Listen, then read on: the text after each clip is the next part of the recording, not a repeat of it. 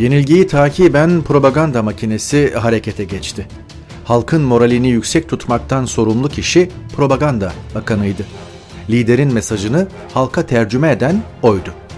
Propagandanın büyük başarısı bir şeyler yolunda gitmediğinde faturanın asla lidere kesilmemesiydi. Sorumlu hep hainler veya hava durumuydu. Liderimizle bu savaşı kaybedemezdik. Bu olanaksızdı.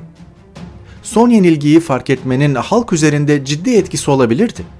Ulus hazırlanmaya çağrıldı. Ciddiye alıp topyekün savaşa girmenin, kendimizi adamanın zamanı artık gelmişti. Durumun vahameti tüm halkı etkisine alıyordu. Halk bu son şahlanışa destek verirse başaracaklardı. Böylece yeni bir yoksunluk dönemi başladı. Devlete veya savaş çabasına yönelik faydası olmayan etkinlikler durduruldu. Kalabalıklar toplana dursun, liderleri perde arkasında bir kargaşaya sürükleniyordu. Bu hali çok beterdi. Çok gergin ve savaşın nasıl gideceğini kestiremiyordu. Sinirleri yıprandıkça liderlik yeteneği sorgulanır oldu.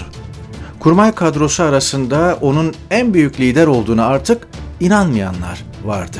O da artık kurmaylarını dinlemeyi bırakmış, kendisinin her konuda haklı olduğuna inanmaya başlamıştı.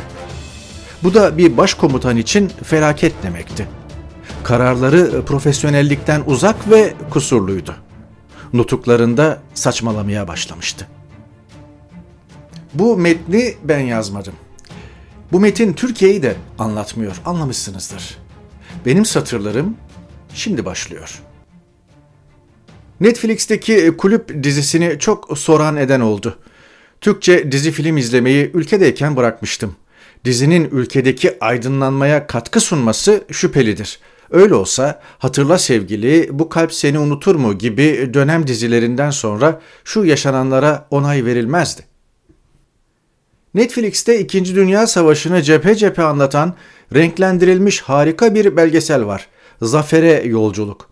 İşte bu belgeselin 4. bölümünde Kursk Savaşı anlatılırken yerimden doğruldum, yayını geriye sardım ve biraz evvel okuduğum metni birebir not aldım. Türkiye'deki Erdoğan rejimi Hitler Almanyası'nın çakmasıdır. Erdoğan o dönemi modellemiştir.